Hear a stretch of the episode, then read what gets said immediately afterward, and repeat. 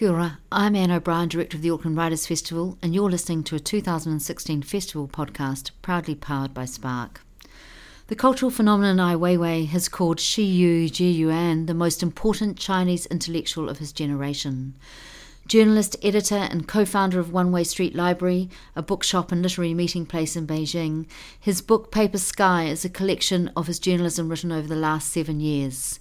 It's an eye opener into the rapidly evolving social, cultural, and economic landscape of China, and he speaks with Jeremy Rose about this and more in a session supported by the Asia New Zealand Foundation. We hope you enjoy listening to it. So, this, um, where to start on such a big topic, but I was thinking the very first time I heard a conversation about China, I think I was probably six years old, and a New Zealander had just returned from China, which was very uncommon at the time, and my mother asked, Were there any flies? And at the time, that was quite a common question. There was this idea that China, under Chairman Mao, had got rid of every fly in the country. And at the time, there was very little contact, but there was this kind of pilgrimages by people on the left. And three of them actually ended up in Parliament as MPs. Tim Groser, who became a cabinet minister for the National Party, Stephen Franks, uh, Sue Bradford for the Greens, and one became Mayor of Invercargill, Tim Shadbolt. And when Tim came back, he was asked about the trip, and he said it's no workers' paradise. They said, How do you know? And Tim Shadbolt was a man who laid concrete for a living. He said, They haven't invented the wheelbarrow yet. There's no workers' paradise where you have to carry concrete on your shoulders, which I always thought was quite an interesting thing. So at that time, obviously, that was during the Cultural Revolution. The Cultural Revolution started 50 years ago tomorrow. And there's no one I can think of who would be better to talk about the legacy of the Cultural Revolution than our guest today. Uh, Xu Zhiyuan is a former editor in chief of Bloomberg, writes for the Financial Times, uh, has written a, a great book, Paper Tiger Inside the Real China. And I thought I would start by asking how will China mark the 50th anniversary of the Cultural Revolution? Uh, yes, thanks, Jeremy. Um, yes, too early for me now. You know, I always wake up around noon, actually, so, so I'm still a bit hungover, kind of. But um, so glad to be here because you mentioned uh, in your childhood China is far away from your own country. It's a quite different uh, planet, actually. For me too, New Zealand kind of maybe in the you can say the, at the verge of the whole world, and uh, because in the long history, China is an autonomous country, just independent from anyone. So everybody is a foreigner, just we are central middle kingdom. So, so especially maybe the country like New Zealand. But several days ago, I, I listened to an interesting song, interesting song, very good song. It's from a New Zealand singer, Luke Thompson.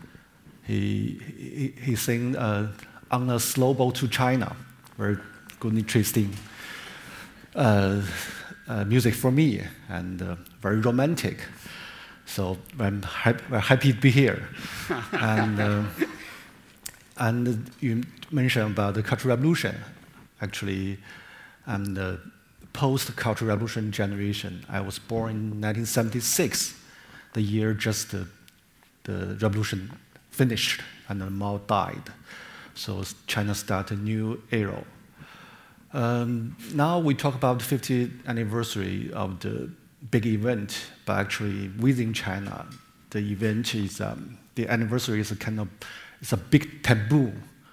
We talk, we can't talk ab- talk about debate about openly in the media in the public space because uh, if you talk more about it, you will find the whole system is totally wrong. It's a lots of flaws. So it will destroy the legitimacy of the party, the Communist Party. So now, uh, actually, we can't debate it. And uh, I think most of the media have a strong censorship about this kind of topic. But everybody knows if they want to think, they know the histo- historical event, Cultural Revolution, has shaped the whole country's mentality uh, greatly and deeply. You can say that we now still living under the shadow of the whole event. And the Mao's experiment, he tried to uh, impose the totalitarian lifestyle into everyday private life, into your family, try to make your uh, try to make the whole society become enemy of each other. This kind of shadow still shaped whole Chinese society very deeply now. So it's, I think that the whole society is still poisoned by the whole cultural revolution, by the, you can say, the, the Communist Party's experiment. Now, we do, I don't know, I have no idea how many times do we still need to overcome it. But now we still can't openly talk about it. So, so that means the therapy not started yet. Even I can give you small, uh, maybe background. In the 1990s, in the 1980s, Chinese society's atmosphere quite different from now. At that time, it's much more open than now. You mean from the political level to the social life. At that time, also is a uh, era of trying to expose more about the dark side of cultural revolution. And that generation and everybody's tired of the whole Mao's experiment. But from the 1990s, the trend was reversed. It's, now you can see China is kind of new totalitarian nostalgia. It's similar like maybe Russia in today or in because now people facing lots of uncertainty. They reimagine that maybe Mao era is more certain, more equal. Uh, people, the official not so corrupted. It's like maybe the left, for the, the Western left in the 1960s, 70s, reimagined the Mao's China is a very fantastic world. It's quite different from the capitalistic road. So now I think today China is quite a bit complicated. But the, the, the, for most things, it's still about the, the taboo. We can't talk about it. Yeah. Let's talk a bit about the Communist Party. The, I, I spent a little bit of time in China just before Tiananmen Square, and the very first person I met in China was a street cleaner with cerebral palsy, actually. And he came up to me and he, he started speaking English. It took me a moment to realize what he was saying. When he found out where I was from, he asked about the Treaty of Waitangi, the founding document of New Zealand. I was amazed. I said, how, how do you know about that? He said, Well, the only paper we're allowed to read in English is the New Zealand People's Voice. and, and, so he knew, he knew everything about New Zealand. It was extraordinary. But I then asked him, completely naively, I said, Are you a member of the Communist Party? And he just burst into laughter. The idea that him, he, a, street cleaning spastic would be invited to join this party. And from here, I thought, well, the Communist Party of New Zealand would love to have him as a member. They would put him up on a pedestal and say he was a great example. So and I believe the Communist Party now, despite us thinking of China as a highly capitalistic society, has 80 million members. What is the Communist Party of China? I, I guess it's a, a, it's a, big and uh, hard to answer question. I think from the Karl Marx era, every generation try to figure out what's the Communist Party, and no answer yet. and and, and uh, in China, I mean, majorly, uh, it means kind of ideology control. It doesn't, it doesn't matter if it's Karl Marx meaning or meaning uh, uh, or Lenin meaning. It's most meaning about how to control the thought, how to make use the kind of uh, even nobody believes, but you can't oppose it. It means if you oppose it, the whole system can't work anymore. So now, now you, maybe from the facade, you, you, facade, from the facade, from the face of China, you can see the lots of contradiction, maybe lots of slogan, official slogan also still come from the Karl Marx, from the Mao, from the Lenin. And it, the other side of the, the facade is kind of super consumerism. They, we buy everything, anything from the whole world. From so, but the core of the whole thing is that the state must, must control everything. It's a true ideology. Uh, the power control is the true ideology, but the ideology has the kind of, uh, you can say, the will. The will is communist, a communist, com, communist party or communist uh, ideology. So it's a, it works together. Yeah.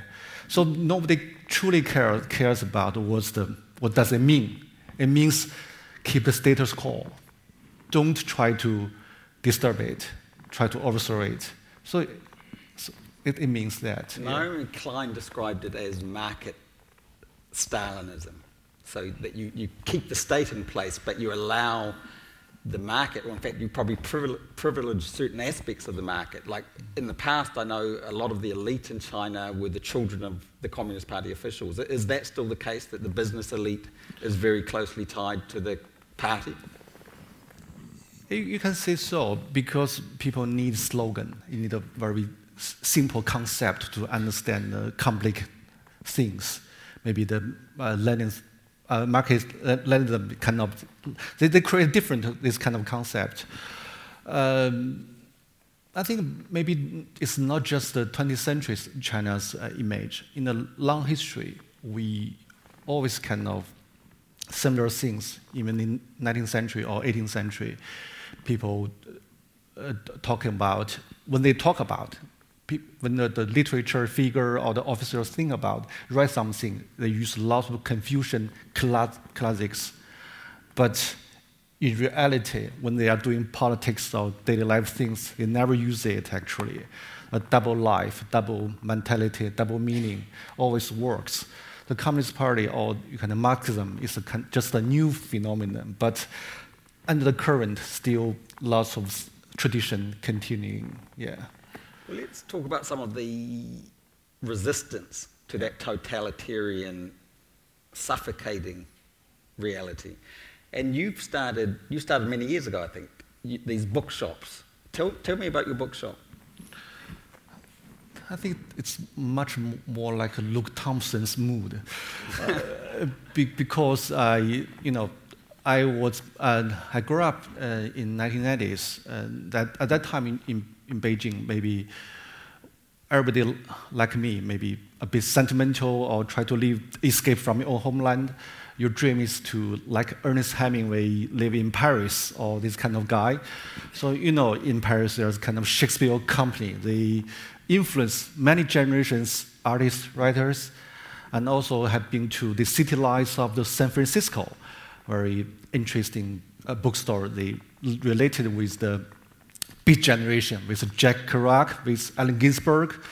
So I think why not create our own icon, cultural icon? So some of our friends and I, we, we, we donate some money and run a small bookshop. bookshop. Now we, we try to be a kind of city lights for Beijing or Shakespeare Company Beijing. Now it's, uh, it really works. Actually, now we have several books, uh, three books uh, doors in, in Beijing. Also try to open new one in Hangzhou and Shanghai. And you have talks at these bookstores and debates. Many. We have we have many. Maybe I think every year we have more than maybe 300 salons, talk, book talk in our books. Also the classical music, all kinds of.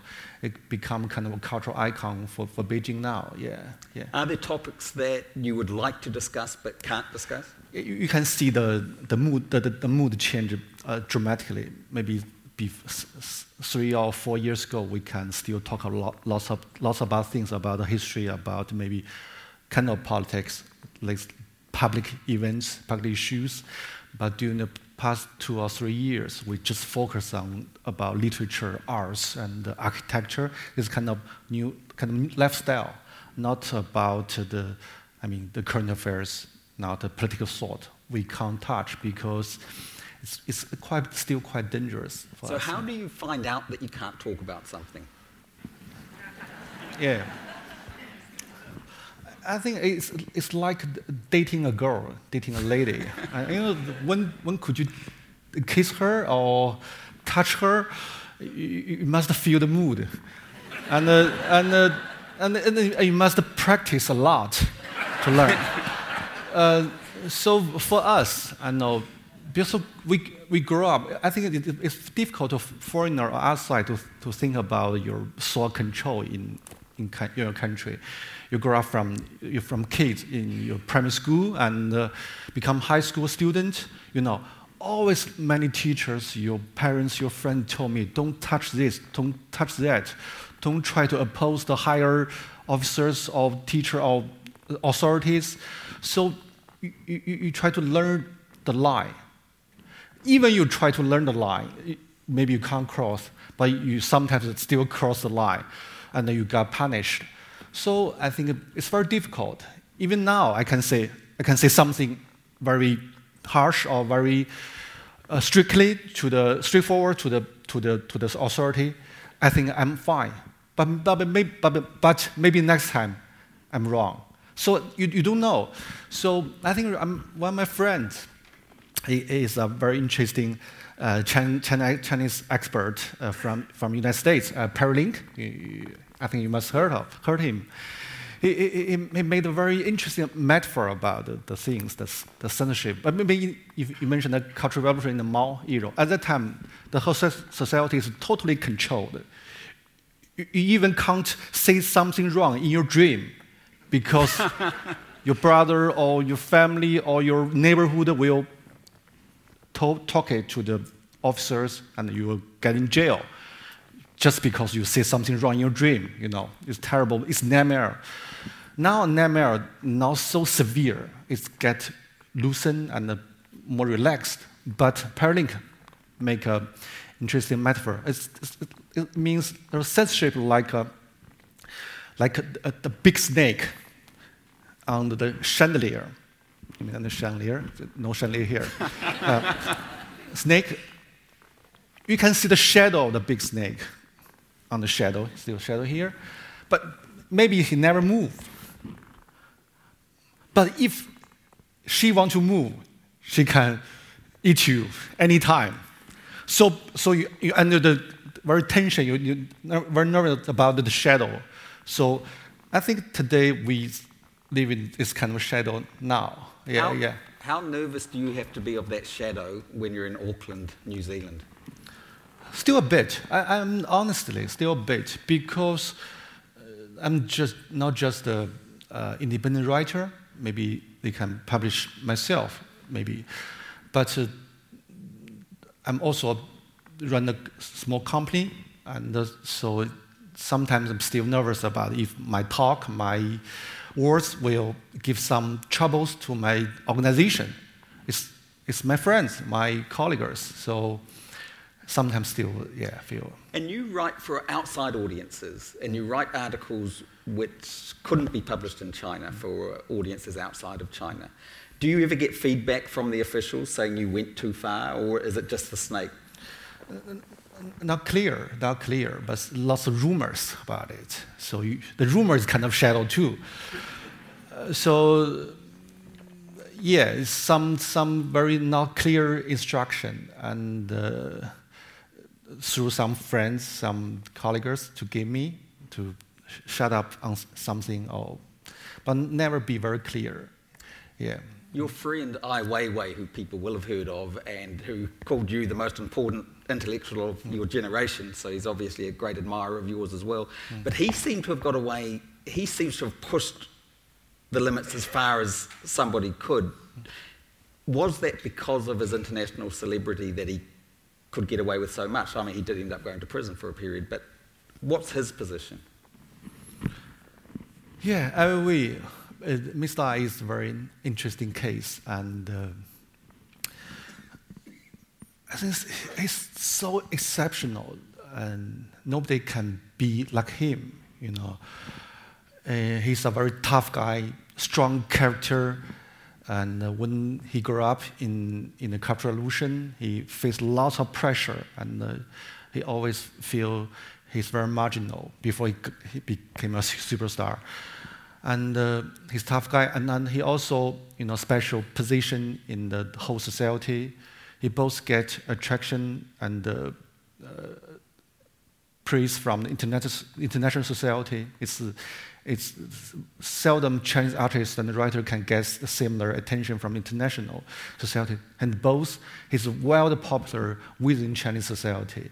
He's, uh, he's, he's kind of rock star character, actually. He know how to seek people's attention, how to play with them, how to use the new tools like internet, like Blogger, Twitter, to, to, to to, to, to, to be friends with lots of people. And he also have, you can say that kind of personal connection with the, uh, with the, maybe the higher authority because his father is a well-known poet in China, maybe one of the most famous poet in China, like Chinese Walt Whitman.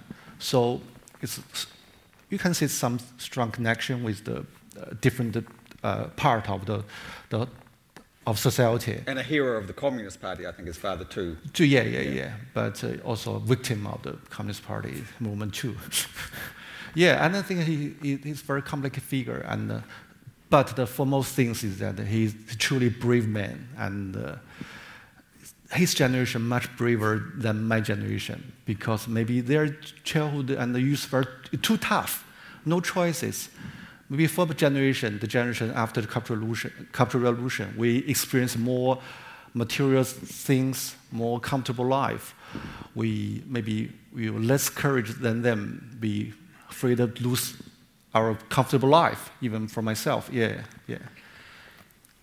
The, another big change that happens in China, maybe after you're born, but is the one child policy, and we've just seen that reversed what's the ongoing impact of the one child policy? You know, the people that support it say it prevented a massive explosion of population and was vitally important. Obviously, to enforce it, some horrible crimes were committed. But what's your take on, on the one child policy? Yeah, I'm the first uh, year of one China policy uh, experiment. Yeah, ah. I'm the only child in my f- family, actually. A, a so called little emperor yeah, and I don't like the emperor. and yeah, but uh, I think it's uh, when the policy uh, uh, tested. I think it's also the, the continuation of the the control system. They try to control everything, control, also control family actually. So I think in the first, firstly, people accept it, and I think it's a good policy. But the dark side become bigger and bigger now. Uh, even from the uh, not just the economic growth, now we have fewer, fewer laborers. I think most important side, more, more important side is about social psychology. A generation, people, they are only a single child in the family. They're firstly very self-centered and also very weak because when, when we grow up, we don't have brothers, brothers and sisters to, to fight with each other, to quarrel with each other, to deal with other people. We don't have this kind of, we, we, it, we generally we are very self-centered and uh, narcissist, narcissistic and uh, also very not tough enough facing the challenge because your parents always try to give what they have. So I mean, the whole society become maybe you can say much more narrow minded sometimes, and uh, sometimes very rootless. So they become a new psychological challenge now for, for Chinese, Chinese society. Yeah. Now and again, we hear these challenges to, to the system coming from the provinces. And a few years ago, I think it was Wukan was in the news a lot, a village which was trying to democratize. Yeah, yeah. What happened in that village, and, and is that where you think the challenge will come from, or is it from urban centres? I, I think um, your case remind me of a, a famous um, foreign uh, priest in China in 19th century, mid 19th century, Thomas Meadow murders. Remember, maybe um, a British uh, missionary in Shanghai in 19th century. He, he wrote a famous phrase about Chinese history. He said, in the long history of China, there are lots of riots, the peasant uprising of riots. But, but there will never be revolution. It means maybe lots of people try to oppose uh, the government, but they tr- never try to change the system, provide a new concept, new mentality of the whole system. I think uh, Wukan Sings is a Guang, small Guangdong village, not far from, from the Guangzhou. And I think it happened. It, many, there are lots of corruption in the village, and the people are very uh, angry about it. It's happened in all, the, all kinds of villages. Many, many villages have similar things. But that village has a tradition, is kind of, the people there, the, they all have kind of strong character. You know, the first generation Communist Party leader came from there, too, a strong character. And also because they're quite near from Hong Kong. Hong Kong can give the new information and kind of support the kind of things. And the, the most important thing is the timing. At the timing, the, the power is shifting. The, high, the highest power is shifting from the last generation to this generation. So when the power is shifting, sometimes the chances have to give some free freedom to express themselves because nobody in control now, in charge now. You, you said you should control, you should, you should in charge. So now when, it, when nobody try to try to uh, try to control it, so it's it's express themselves. Now at that time, several years ago, it gives some illusion, some hope to many Chinese intellectual, even Hong Kong people. They said in a small village, in Chinese village, they can vote for their leaders. But we Hong Kong, we can't vote. we are so prosperous. We, so it's, but now it's become a, a disillusion, total disillusion. Five figures, young, young men, they are leaders of the, the whole things. They try to overthrow the, the last leaders of the village. The five young men. Now, two are in jail, one exiled into New York. I met him in New York, actually, interesting. And uh, the leader uh, become very, the, the, the, the boss, the new, that become very isolated. So, and the Wukan people, the village people, are very uh, uh, pessimistic about future. They, they also think they're cheated by the new leaders. So it's like a mini revolution happened. It's from the illusion to disillusion just within three or five years. It also means the high authority now control everything. They don't have the free space to express some, something. So yeah, in the long run, I guess, because the state power is too powerful and the, the civil society is too weak, they are not truly counterparts. So I think even in the coming future, something happened now. Lots of angry around the world, around the country but there no will be serious challenger for the state power. Yeah. How many political prisoners are there? Because when you think of the Soviet Union, there were usually a handful of names that everyone knew and high profile and campaigns and I don't know whether it's just me, but it feels that in China that we don't hear about the dissidents, the ones who get imprisoned or possibly even executed. I don't know. What is the situation with dissidents? Yeah, if you're comparing Soviet Union in 1970s, 80s to the China's quite different is that we are also an economic superpower. It's quite different from the Soviet Union. Uh, in the global stage, China can give you money, can buy your company, buy your house. There are lots of interest, I think, especially in New Zealand. Everybody knows the news story happened here, China impact. impact. So in the global stage, people don't want to talk about human rights and about the distance. It's a, it's a nasty side of the economic miracle. Uh, within Chinese society, are too much distractions, you know you, for the young man, you can buy new iPad, iPod, iPad, iPhone. You can wear diff, uh, all kinds of jeans, and you have Starbucks, and you have all, all kinds of entertainment. So just focus your personal entertainment and interest. For these guys, they even protest for their public rights. They even kind of voice, but the common people, general people, try to escape from there. When you're facing, when you are facing the distant or kind of lawyer, this human rights lawyer, is also kind of feeling guilty. This sacrifice for, for the justice, for the public progress, but you are not. So don't talk about it. Feeling less guilty. As, a, as a very common people's reaction to, the, to, to, to this kind of things. So even give a small joke about it, you know, six years, six years ago, Liu Xiaobo got Nobel Prize for peace.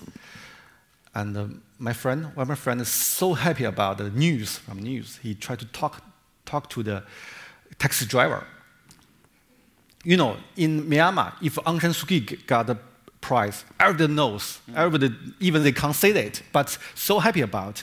But in Beijing, even in Beijing, very few people know the news. And my friend tried to try to persuade the taxi driver. So you know, how big is the bonus of the Nobel Prize? You can buy a house in the town. so he tried to persuade how important the prize is. Yeah, yeah. So, so, you know, situation. The, um, the, I think the whole society become too consumeristic and uh, very fragmental. Uh, lack of kind of truly public leading voice. So people know how people, everybody feel very weak. Even they have kind of very concrete angry or complaints to the government, but they don't know how to express it. And also the fear. I, I mentioned the, the, the, the, the big snake, snake uh, chandelier. The fear into everybody. You know, the fear about not just about into prison, also about lose everything you have. Because now Chinese people are not as poor as 30 years ago. You went to China 30 years ago, still very poor. Now people have house, have everything. They're very feared, fearful about anything they maybe they lose. So they must control themselves too. Yeah. One of the things that seems to spark resistance is, is corruption. So Tiananmen Square, a lot of the protest there was about corruption. Wukan, it is about corruption. You're in the midst in China at the moment of an anti-corruption drive. Is that a way of trying to placate the community, or is there something else behind the so-called anti-corruption drive? Yeah, it's because in, in, in Chinese history, in the Chinese tradition, the moral view the moral just not, not the Western concept of moral from your personal, personal calling with the God, not, not this kind of moral. A moral much more like a collective moral. You, you have social pressure, you must do right thing from the family to society. So it's less individualistic things. In Chinese history, always kind of moral view towards history. In the history, in long history, maybe why the dynasty fall, fell because the, the bad emperor did lots of wrong things. People never talk about this because the economic crisis, because of the inefficiency of the bureaucratic system, because of less of uh, uh, NGO or less of civil society. People never talk about this concept. They talk about it's a, you did the bad thing, the emperor did bad thing, the high officer did bad things, it's all corrupted. So it's a very simple and single view towards history. So now, when we talk uh, corruption or anti-corruption, we also follow the, follow the, the tradition of the. I think the, the biggest challenge for Chinese society now or during the past uh, century is because we can't build a truly modern society. The modern society means you have the liberal democracy in the political sense, and you have the market economy, you have strong civil society, you have independent judicial system, you have the uh, uh, freedom of expression. These pillars is the true foundation of a healthy society. But people seldom talk about it. They just talk, still try to talk about the bad emperor or good emperor. Uh, it's the biggest challenge. And uh, also now, the, maybe the authority try to yeah, they try to please the people when they do these kind of things. But they never try to enlighten people. how the modern society run. It's not just by a, maybe some campaign by anti-corrupt. It means you should build your, build your independent legal system, but they never do it. Maybe in the short term, people will be, feel pleased because they are facing lots of inequality of the society, and the officers are very arrogant.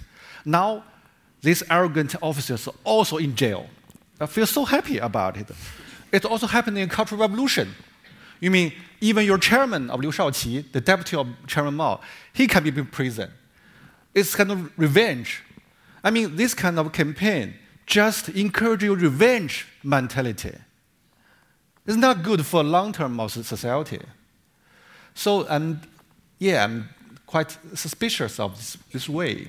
If you can't give society freedom of expression, can't, can't give them empower to organize themselves, how to run a society? You can't get every order from the high authority. Even you are so efficient, even you are you're a genius, you can't run a too because the whole system is too complicated. Yeah. I mentioned before that in the past, the New Zealand left had a close relationship with China. Now it's the conservative elite which has a very close relationship with China. We have a former prime minister who's on the board of a Chinese bank, former finance ministers on boards of Chinese banks, uh, and so on. High profile conservative politicians seem to be offered these jobs on the banks. The banks, I believe, are basically controlled by the Communist Party as someone in China, how do you feel about the actions of these banks in other countries? I mean, are you nervous about them? Do you think it's a great thing that they're integrating with the world economy? What, what's the situation? Well, it's my first time to know the news. You're in my board. because actually, we, we don't uh, care too much about uh, uh, the big national corporation like the bank or uh, even uh, because, because we feel we, we, we, we have no say about how things happen. We can't protest, we can't dis- debate it, so we try to escape it. We never, we don't quite care about it. But I understand your, your, your meaning because the business and the politics, the connection between them is very strong around the world. Maybe China is especially strong because the power lack of check of balance and for me, during the past uh, uh, 26 years, or mean 20, almost 30 years, China integrated whole world very quickly, but mostly from the business and the economic uh, term. Um, but, uh, um, and how say, it will, but from the Western side, from outside, the voice about moral, about human rights, become weaker and weaker than before. I, I, I um, found that most Western leaders and also business leaders just try to take a advantage from the China economic growth. They, they kept blame for the dark side of the rest of China. Maybe it's they think it is irrelevant with my life. But no man is an island. Everybody connect with each other. It's a super country, big country, superpower. It's one, um, one uh, how say, 20% of the whole world population.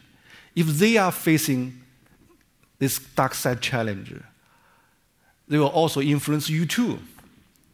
It's step by step. It happened. So, how to raise the voice to say something, to be check and balance power? It's not just about our life, it's about your own life.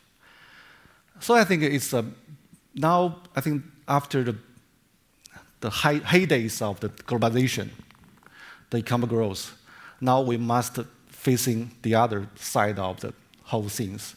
Now, China is not, a, an, uh, not a, another planet like 40 years ago, like you mentioned. now we are, I think the whole world become a small village now.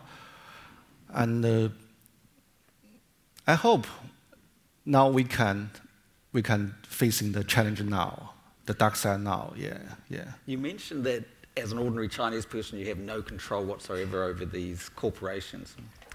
In New Zealand, we have a company called Fisher and Paykel that makes washing machines and that kind of thing.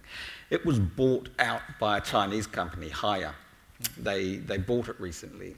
And the interesting thing to me about Haier is when you look at it, try and find out anything about the company, it is owned by its workers, at least on paper. So the workers own the company.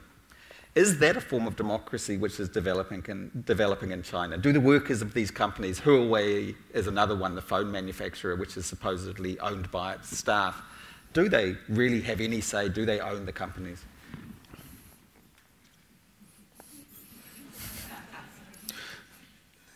Even, even, even in the Mao era, China says they are countries of workers and the peasant but the workers and peasants never run the country. Very true. It's just a concept. Zhang Ruimin is the boss, is the true boss, not the, the workers. So, and I also don't believe that the really workers can run the company too. But uh, just because maybe in a, uh, in a healthy society, in a normal society, the business power, they have lots of check and balance. They have union, they have uh, uh, price, they have different things to check and balance with the business power. But in China, it's very difficult because the independent was too few. And if you become a business, um, big corporation, and mostly it's related with the government, and uh, so you can become a kind of a stop force. Yeah, yeah. Your book is a fascinating read, and but if there's one thing that it does strike me is, is there's a tone of pessimism, I suppose. Is there anything at the moment which gives you a sense of hope, of hope. the possibility of change? I'm, I'm always hopeful, actually. Yeah, in the, I think history, history can give us some hope.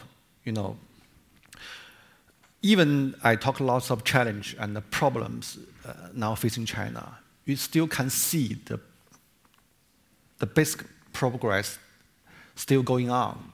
Even I can say today's generation is lots of very consumer oriented and uh, very la- lack of public spirit. But I know they are much enlightened than their parents' generation.